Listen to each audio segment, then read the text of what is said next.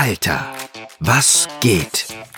Der Podcast, in dem dich Elmar Stracke durch die Geschichte und Gegenwart des Alters führt und dich mit Anekdoten und Fun Facts ausstattet, damit du bei der nächsten Party ganz sicher nicht alt aussiehst.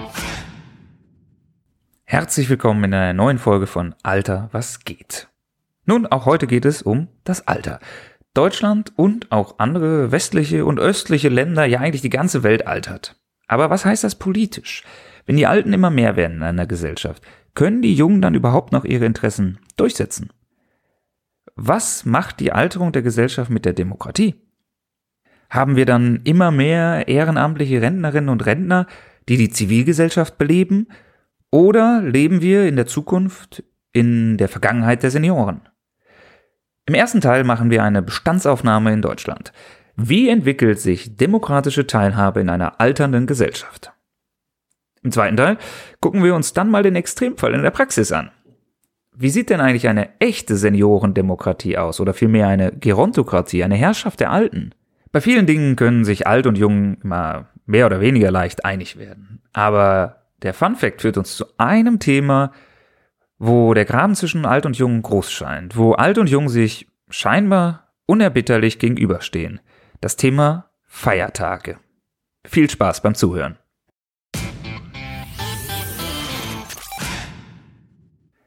Senioren oder Demokratie heißt der Titel dieser Folge, der an den Titel eines Buches aus dem Jahr 2020 angelehnt ist. Im Buch Seniorendemokratie beschreibt Emanuel Richter, was die alternde Gesellschaft mit unserer politischen Sphäre macht. Und dieser Frage wollen wir heute auch nachgehen. Die Welt altert. 2018 lebten zum ersten Mal in der Geschichte mehr Menschen über 65 als Menschen unter fünf Jahren auf der Welt. Waren in Deutschland 1991 15 Prozent der Bevölkerung über 65, sind es heute schon 21 Prozent und damit mehr als Menschen unter 18. Also vergreist die Republik wie andere westliche Länder und damit auch ihre, unsere Politik? Geht es bald nur noch um Rente und Kaffeefahrten? Was passiert mit der Demokratie, wenn die Bevölkerung älter wird? Es soll jetzt gar nicht so sehr um die Frage gehen, ob eine alternde Bevölkerung gewisse politische Präferenzen entwickelt, also eher zu konservativen oder eher zu progressiven Parteien neigt beispielsweise. Das ist auch spannend, aber aus der Befundlage lässt sich meiner Meinung nach wenig rausholen. Die Alten wählen sowieso sehr selten klassische Klientelparteien für sich selbst, so wie die Grauen Panther. Sie wählen häufiger Volksparteien der Mitte, CDU und SPD, dafür seltener Grüne, FDP, Linkspartei und AfD. Deswegen die Frage ist spannend, aber da lassen sich schwierig wirklich deutliche Muster erkennen, zumindest wenn ich nur auf das Alter gucke und nicht auch noch auf Einkommen oder ähnliches. Viel spannender finde ich deswegen erstmal die Frage, ob die Demokratie insgesamt gestärkt oder geschwächt wird. Also ob eine ältere Bevölkerung sich mehr oder weniger demokratisch engagiert. Darum geht es auch in Richters Buch. Hier sind drei Szenarien denkbar. Nummer eins: Alte Menschen, die vielleicht mit ihrem Leben bereits abgeschlossen haben, nicht mehr so viel Zukunft vor sich haben, haben auch weniger Interesse daran, die Welt zu gestalten. Sie ziehen sich zurück. Alterung der Gesellschaft bedeutet mehr Politikverdrossenheit, mehr Entfernung von der Politik. Szenario 2. Alte Menschen haben mehr Zeit, um sich politisch in Parteien, in Ämtern und Ehrenämtern zu engagieren. Sie wollen nochmal schnell dafür sorgen, dass sie eine bessere Welt hinterlassen. Eine alternde Gesellschaft wird demokratisch belebt. Drittens, beides auf einmal. Und vieles spricht dafür, dass genau das der Fall ist. Werfen wir zunächst einen Blick auf die Wahlbeteiligung. Und da ist es in der Tat so, dass alte Menschen einfach fleißiger wählen gehen als junge. Bei der Bundestagswahl 2021 gingen 80 Prozent der Menschen zwischen 50 und 69 wählen, aber nur 70 Prozent zwischen 18 und 30. Also, je mehr Menschen es in dieser Altersgruppe gibt, desto mehr gehen wählen. Ein Gewinn für die Demokratie. Allerdings sind die Unterschiede jetzt auch nicht riesig und die Wahlbeteiligung nimmt ab 70 Jahren dann auch wieder ab. Aber es gibt ja auch viele andere Formen der demokratischen Partizipation, zum Beispiel das Engagement in Parteien, Unterschriftenaktionen, Bürgerbriefe an Abgeordnete, Leserbriefe in der Zeitung und ähnliches. Ungefähr die Hälfte aller Menschen zwischen 14 und 64 in Deutschland gibt an, wenigstens auf einem dieser Wege pro Jahr zu partizipieren. In der Gruppe ab 65 fällt der Anteil dann auf 40 Prozent ab, die in irgendeiner Form nochmal politisch was machen. Einmal im Jahr mindestens. Auch bei Demonstrationen sind Alte klassischerweise eher zurückhaltend. gerade einmal 5% der Menschen ab 65, aber 20% der Menschen zwischen 14 und 29 gehen mindestens einmal im Jahr demonstrieren. Gut, jetzt kann man sagen, okay, das ist ja auch körperlich anstrengend, aber selbst bei Unterschriftenaktionen geht der Anteil rapide ab Alter 65 runter, von 35 auf 23 Prozent. Aber, aber, das eigentliche Engagement der Alten ist doch das Ehrenamt. Das Ehrenamt in Deutschland würde ja gar nicht überleben und damit ein großer Teil unserer Gesellschaft, wenn es nicht diese älteren Mitglieder gibt, die seit 20 Jahren Kassenwart oder Vorsitzende sind und leider keinen Nachwuchs finden, weil die Jungen sich nicht mehr so sehr engagieren wollen und es deswegen weitere 20 Jahre machen. In der Tat. Immerhin ein Drittel der Menschen über 65 ist ehrenamtlich engagiert. Zwischen 65 und 69 sind es sogar 40 Prozent. Aber in den jüngeren Altersgruppen ist es mindestens genauso viel. Und während 44 Prozent der Vollzeitbeschäftigten sich noch Zeit für das Ehrenamt nehmen oder irgendwie zusammenkratzen, engagieren sich gerade einmal 32 Prozent der Rentnerinnen und Pensionäre. Klar, ähm, in dem Alter ist es vielleicht auch schwieriger, gerade gesundheitlich. Aber man kann zumindest, wenn man sich die Statistiken anguckt, nicht sagen, dass das Ehrenamt in Deutschland hauptsächlich von den Alten getragen wird. Eine alternde Gesellschaft ist wahrscheinlich en gros nicht engagierter. Wieso aber denken wir immer an die älteren und alten Vereinsvorsitzenden, wenn wir ans Ehrenamt denken, die keinen Nachwuchs finden? Ich glaube, das hat mit der Antwort auf die ursprüngliche Frage zu tun. Und die Antwort lautete, das hatte ich schon angedeutet, die Szenario Antwort 3. Die Alten ziehen sich nämlich gleichzeitig zurück und engagieren sich mehr. Wie das geht? Tja, es sind nicht dieselben Alten. Was wir beobachten, ist eine wachsende Ungleichheit unter den alten Menschen. Woran das liegt, will ich in der heutigen Folge nicht en Detail durchsprechen, aber ein paar grundsätzliche Ursachen doch vielleicht kurz ansprechen. Wir leben länger und arbeiten länger. Das heißt, dass diejenigen, die durchgehend arbeiten und gesund leben, länger Vermögen anhäufen, während diejenigen, die zwischendurch krank oder arbeitslos sind, immer weiter abfallen. Und von diesen Menschen gibt es auch immer mehr, weil die lebenslange Arbeitsstelle seltener wird. Menschen häufiger ihre Jobs wechseln, sich weiterbilden müssen, umziehen, vielleicht mal ins Ausland gehen, von neuer Technik überholt werden und so weiter. Außerdem die gesetzliche Rente die dafür gesorgt hat, dass alle einigermaßen ausreichend und einigermaßen ähnlich versorgt waren und wurden, spielt eine immer geringere Rolle für die Altersvorsorge. Und diejenigen, die Immobilienbesitz haben, sind überdurchschnittlich wohlhabend. Für diejenigen, die keine Immobilien besitzen, steigen die Mieten seit Jahren wesentlich stärker als die Renten. Das sind so einige der Gründe, warum es eine gewisse Schere gibt und die im Alter noch weiter auseinandergeht als in den früheren Altersklassen. Im Ergebnis beobachten wir ein wachsendes Rentenprekariat einerseits und Luxussenioren andererseits, sogenannte Whoopies. Well-off older people. Und bei allen demokratischen Tugenden, an die wir so denken, bei den Wahlen, den Ämtern, den Ehrenämtern, spielt der Hintergrund eine große Rolle. Nicht nur das Alter, sondern auch die Bildung und das Einkommen. Während jeder Zweite mit einem Nettohaushaltseinkommen von über 2000 Euro ehrenamtlich engagiert ist, ist es nur jeder Vierte von denen, die mit weniger als 1000 Euro leben müssen. Politisches und demokratisches Engagement setzt voraus, dass man einen gewissen Wohlstand hat. Sprich, ein zunehmend großer Teil alter Menschen wird sozusagen unsichtbar. Sie verschwinden von der Bühne. Übrig und sichtbar bleiben diejenigen, die sich immer mehr engagieren, weil sie die Ressourcen haben und auch länger im Alter frei von beruflichen Verpflichtungen leben und diese nutzen können. Das sind die altbekannten, häufig fitten, häufig gut situierten Ehrenamtlichen, die schon seit 50 Jahren im Vereinsvorstand sitzen. Und das ist auch super, das will ich überhaupt nicht in Abrede stellen. Wir brauchen diese Leute. Allein die Tatsache, dass man es schafft, sich über Jahrzehnte ehrenamtlich zu engagieren, heißt ja auch, dass man über Jahrzehnte eine gute Gesundheit hatte oder einigermaßen gute, dass man beruflich und familiär ein einigermaßen stabiles Leben hat, hatte und das ist auch in Wechselwirkung. Das Vereinsengagement hilft einem ja auch, stabiler durchs Leben zu kommen und stabiler durchs Leben zu kommen, hilft einem, sich zu engagieren. Und diese Menschen, die sich engagieren, die meistens relativ gesund, relativ wohlhabend sind, die stehen in der Zeitung, die stehen im Internet, nicht die Unsichtbaren, naturgemäß nicht. Und wer in einer Sache engagiert ist, ist es vielleicht noch in einer weiteren und noch einer. Dafür spricht nämlich, dass Menschen ab 65 Jahren im Durchschnitt viel mehr Zeit als Junge im Ehrenamt verbringen ungefähr doppelt so viel, obwohl es anteilig viel weniger Menschen sind. Es sind also dieselben Leute, die wir im Kassenhäuschen beim Fußball, in der zweiten Reihe beim Chor und im Ehrenrat der Freiwilligen Feuerwehr treffen. Wir sehen sie oft und wir denken, es wären viele. Aber diese Säulen des Ehrenamts und der Gesellschaft, das sind eigentlich gar nicht so viele. Deswegen sollten wir auch sehr dankbar dafür sein. Aber auch an die anderen denken, die Unsichtbaren. Denn diejenigen, die es nicht schaffen, sich zu engagieren, aus welchen Gründen auch immer, die trifft es meistens doppelt hart. In unserer Gesellschaft herrscht eine klare Erwartungshaltung, dass Rentnerinnen und Rentner sich gefälligst einzubringen haben, wenn sie schon nicht mehr arbeiten müssen und von den jungen Leuten finanziert werden. Und wer das aus irgendwelchen Gründen nicht tut, nicht kann, der bekommt schlimmstenfalls noch Geringschätzung on top.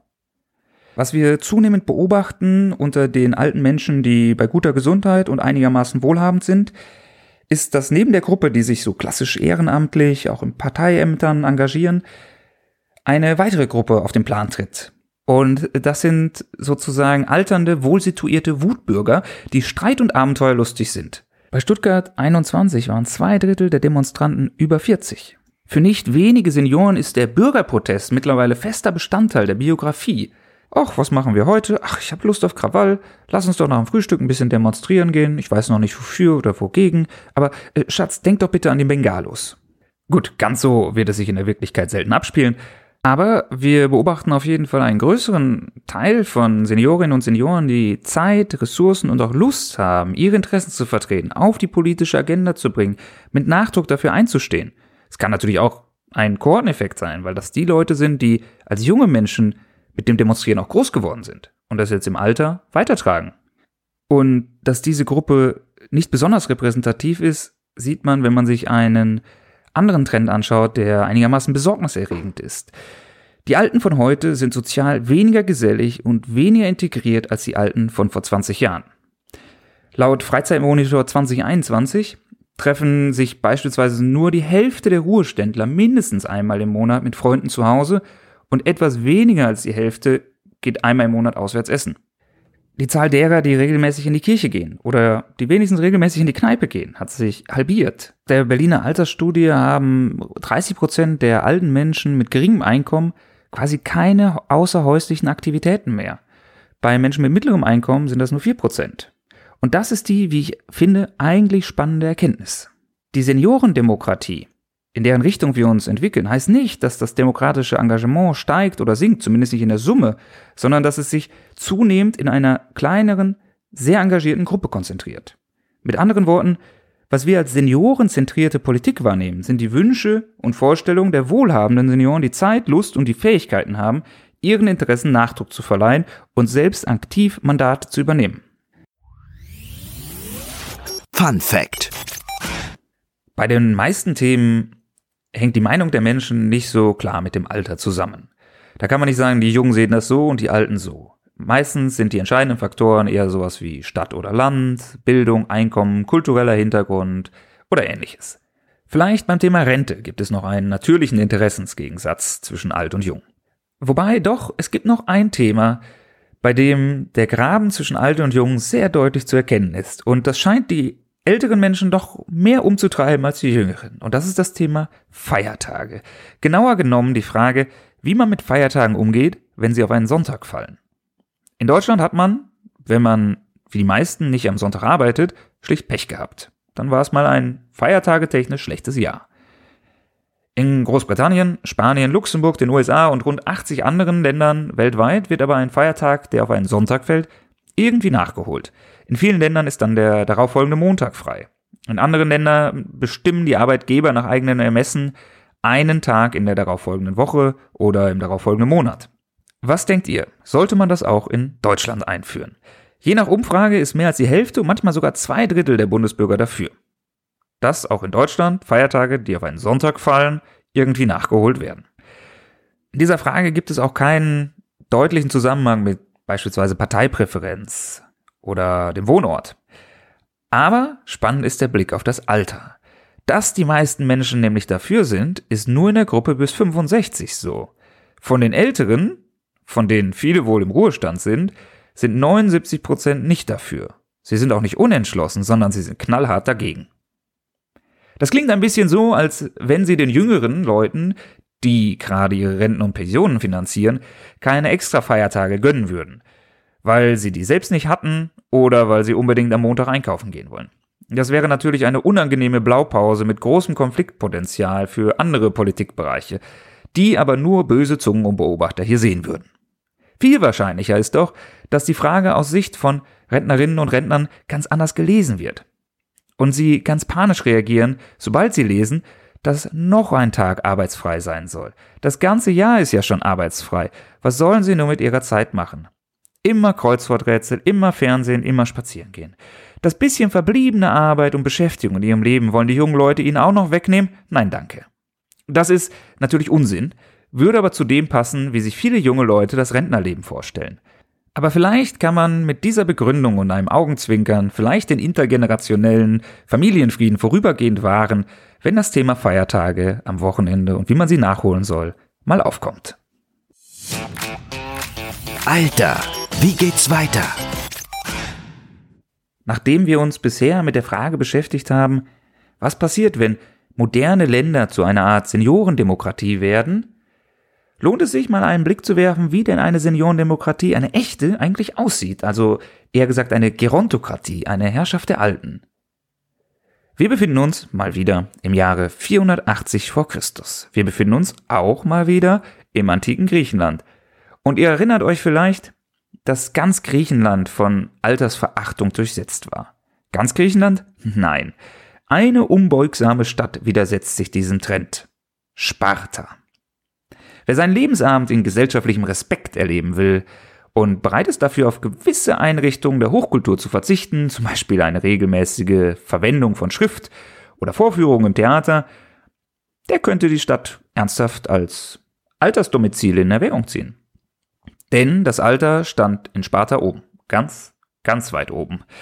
Anders als in Athen gab es daran auch keine Zweifel und keine aufmüpfige, rebellische Jugend die andere Vorstellungen dazu hatte.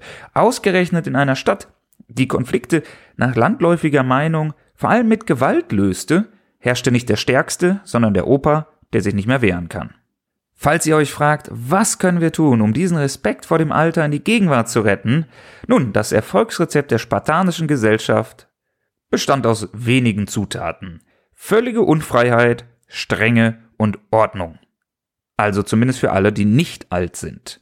Die jungen Menschen sollten zu jedem Zeitpunkt spüren, wer das Sagen hat, nämlich nicht sie, sondern die Alten. Und das war auch sehr wörtlich gemeint. Junge Leute sollten einfach gar nicht sprechen. Sie sollten auch zu jedem Zeitpunkt ihre Hände unter dem Gewand haben. Es gab keine freie Kommunikation und natürlich auch keine höhere Bildung.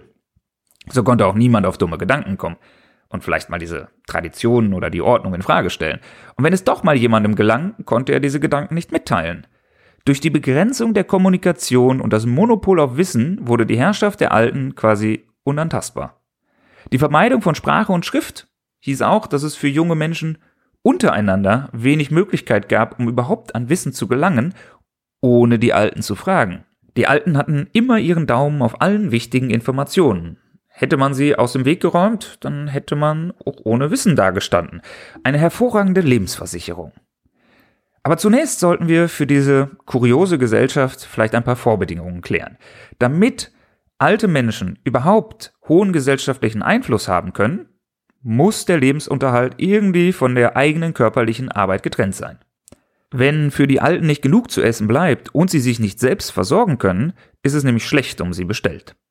Sparta fand eine Möglichkeit, um eine gesicherte Versorgung zu garantieren, ohne zumindest in den eigenen Stadtgrenzen offene Sklaverei zu praktizieren, wie es beispielsweise Athen tat, und ohne selbst Landwirtschaft zu betreiben.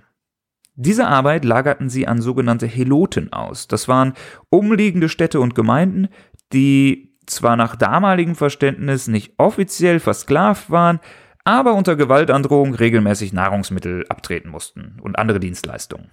Äh, wenn ihr jetzt an Schutzgelderpressung denkt, das kommt der Sache wahrscheinlich recht nah. Und aus heutiger Sicht wäre die Grenze zur Sklaverei durchaus überschritten. Jeder Spartaner und jede Spartanerin erhielt ein Stück helotisches Land. Und dessen Transferleistungen standen ihm oder ihr zu. Und dadurch haben alle freien Spartaner und nicht nur eine bestimmte Elite profitiert. Wobei natürlich die freien Spartaner eine Art Elite waren gegenüber den Leuten, die drumherum lebten. Somit waren aber die Spartaner auf Kosten der Arbeit anderer von eigener körperlicher Arbeit zum Überleben befreit. Man hätte dieses Grundeinkommen nutzen können, um Theaterstücke zu schreiben, zu musizieren, Philosophie zu betreiben. Man entschied sich allerdings dafür, einen autoritären Staat mit Altenverehrung zu errichten. Okay, also die Grundvoraussetzungen dafür, dass die Alten die Macht in Sparta hatten, waren geschaffen. Aber ihr fragt euch vielleicht, wie hat man mit einer Gruppe rüstiger Rentner die Perser oder auch die Athener geschlagen? Und warum sollte ich eigentlich die ganze Macht an die Alten übertragen? Auch in Sparta waren die Alten ja nicht allein. Zu ihrem Erfahrungswissen kam die kämpferisch, kriegisch, körperliche Kraft der jungen Leute. Aber während die Jungen sich auf dem Schlachtfeld austobten, herrschten die Alten daheim. Es gab zwar, wie in Athen, auch in Sparta eine Volksversammlung, in welcher alle volljährigen Männer Mitglied waren, aber volljährig wurde man erst mit 30. Und da deutet sich schon an, dass in Sparta das Verhältnis zur Jugend ein etwas anderes war. Warum denn ausgerechnet mit 30? Weil mit 30 die Ausbildung, sozusagen die Schulpflicht, endete. Jetzt erst konnte man sagen, Mensch, die sind alt genug, um für sich selbst und die Gesellschaft Entscheidungen zu treffen. Und in der griechischen Antike war eigentlich immer das Ende der Ausbildung mit dem Erhalt des Wahlrechts bei Männern verknüpft. Diese Volksversammlung, das war ja schön und gut. Und die hatte auch theoretisch sehr große Kompetenzen. Aber eine hatte sie nicht. Sie hatte kein Antragsrecht. Sie konnte nicht entscheiden, was sie eigentlich entscheidet. Dieses Antragsrecht lag nämlich in der anderen Kammer, der Gerusia, was übersetzt einfach die Versammlung der Alten ist. Und diese war nicht nur ein Seniorenbeirat, der hin und wieder Bingo-Spiele organisierte, sondern der Kern der spartanischen Politik. Die Geronten, so hießen ihre Mitglieder, überwachten nämlich die großen Fragen, die wichtigen Normen und Traditionen und sie klärten auch zwischen Erbschwierigkeiten der Königshäuser beispielsweise. Lauter sehr, sehr alte Männer, die über Gedeih und Verderb, Leben und Tod entscheiden. Das klingt vielleicht auch für moderne Ohren gar nicht so völlig ungewöhnlich, und aber es bleibt dabei, die Gerusia war ein sehr kurioses Gremium. Sie bestand aus 30 Mitgliedern, darunter zwei erbliche Könige, und 28 Bürger. Diese 28 mussten mindestens 60 Jahre alt sein. Und das war auch die einzige Qualifikation. Bei der damaligen Demografie konnten sich also gerade einmal rund 5% der freien Männer bewerben. Wenn sie einmal gewählt waren, blieben sie auch bis zum Lebensende drin. Allerdings war das vielleicht beim Eintrittsalter von 60 Jahren nicht so besonders lang. Denn alles, was wir über den spartanischen Lebenswandel wissen, deutet darauf hin, dass die Lebenserwartung sich in Grenzen hielt. Aber warum dieser ganze Zirkus mit dem Alter und den Altersgrenzen? Der Punkt ist das spartanische Ausbildungssystem, die Agoge. Die Erziehung fand weitestgehend kollektiv statt und nicht in der Familie. Nach Jahrgängen sortiert wurden Männer zwischen sieben und den besagten 30 Jahren auf Gehorsam gedrillt und in allen möglichen Kriegstechniken unterwiesen. Deswegen der hohe Stellenwert des kalendarischen Alters. Wenn wir heute sagen, Mensch, das kalendarische Alter, das sagt doch gar nichts über die Person aus, das mag ja stimmen, weil alle bis dahin andere Lebenswege hatten. Aber in Sparta haben alle Männer desselben Jahrgangs dasselbe getan und dieselben Erfahrungen gemacht. Es gab da keine Abweichung, außer vielleicht zwischen denen, die noch lebten und denen, die vorher schon an Krankheit oder auf dem Schlachtfeld gestorben sind. Man konnte also vom Alter sehr gut auf die Qualifikation der Person schließen. Mit dem Ende der Ausbildung erhielten die Männer nicht nur das Recht, in der Volksversammlung mit abzustimmen, sondern auch das Recht auf einen eigenen Hausstand. Vorher war es eine reine Männergemeinschaft. Und sie durften sich auch endlich einen Beruf auswählen. Allerdings stand nur einer zur Auswahl, der des Soldaten. Für alles Weitere, was so eine Gesellschaft am Laufen hält, gab es ja die Heloten und vor allem auch die Frauen. Mit 60 erst erhielten die Männer sofern sie noch lebten, die Chance, einen Beruf frei nach Wahl zu ergreifen. Über die Ausbildung der Frauen wissen wir nicht ganz so viel. Aber wir wissen, dass sie stattfand. Junge Mädchen blieben bei der Familie und wurden dann in Gruppen von Lehrerinnen auf ihre Rolle als Mutter und als Hausherrin, denn in Sparta verfügte sie und nicht der Mann über den Familienbesitz, vorbereitet. Frauen trieben ebenfalls Sport und hatten sogar ganz anders als im übrigen Griechenland eigene sportliche Wettkämpfe. Denn, das war die Idee, nur eine starke Frau kann eine starke Mutter sein und starke Kinder gebären und die Überlebenschancen steigen und eine lebende Frau ist besser als eine tote. Übrigens war auch in Anführungsstrichen Ehebruch oder vielmehr Vielehe seitens von Frauen nicht problematisch, sondern gern gesehen und gesetzlich ausdrücklich erlaubt. Mit mehreren Männern zu schlafen erhöhte ja die Chance auf Nachwuchs. Und wer genau der Vater war, war in der spartanischen Gesellschaftsstruktur mit ihrer kollektiven Erziehung auch schlichtweg nicht so wichtig. Denn alles in Sparta folgte der Logik, wie dienen wir am besten der gemeinsamen Sache? Und dem Kollektiv dient man, in der Zusammenfassung, am besten, wenn man in jungen Jahren nicht so viele Fragen stellt, sondern lieber Heloten terrorisiert und vielleicht auf dem Schlachtfeld kämpft und im Alter mehr auf Kopfarbeit umstellt. Falls jetzt jemand sagt, Mensch, das ist es. Da möchte ich meinen Lebensabend verbringen. Ich buche sofort ein Ticket für eine Zeitreise nach Sparta. Empfehle ich, wenigstens einen Aspekt noch zu beachten. Abgesehen davon, dass das kulturell und kulinarisch wahrscheinlich nicht so fürchterlich aufregend war. Wer den Respekt, den das Alter in Sparta erfuhr, genießen möchte, muss bereit sein, die anderen Besonderheiten der spartanischen Gesellschaft zu ertragen und vor allen Dingen zu durchlaufen. Quereinsteiger und Ortsfremde, die die Kindheit und Jugend überspringen, sind nämlich nicht vorgesehen. Der Preis für eine kurze Altersspanne, mit großem Einfluss zumindest, sind Jahrzehnte der Unfreiheit und Unterdrückung. Was auch immer man davon hält, es war relativ erfolgreich, dieses Gesellschaftssystem. Es hielt sich bis ins dritte Jahrhundert vor Christus und damit länger als das der Athener. Es liegt natürlich auch daran, dass die Spartaner und nicht die Athener den Peloponnesischen Krieg gewonnen haben. Es hielt sich, bis ein gewisser junger Mann mit ungefähr Mitte 20 die glorreiche Zeit unter anderem Spartas beendete und sein eigenes Weltreich begründete. Ich denke, die Niederlage gegen jemanden, der aus spartanischer Sicht nicht mal volljährig war, also quasi ein halbes Kind, war ein schmerzhafter, aber auch guter Anlass, um lange gepflegte Annahmen über die Rollenverteilung zwischen Jung und Alt zu hinterfragen. Alter, was ging? In unserer heutigen Folge ging es um das Thema Alter in der Politik.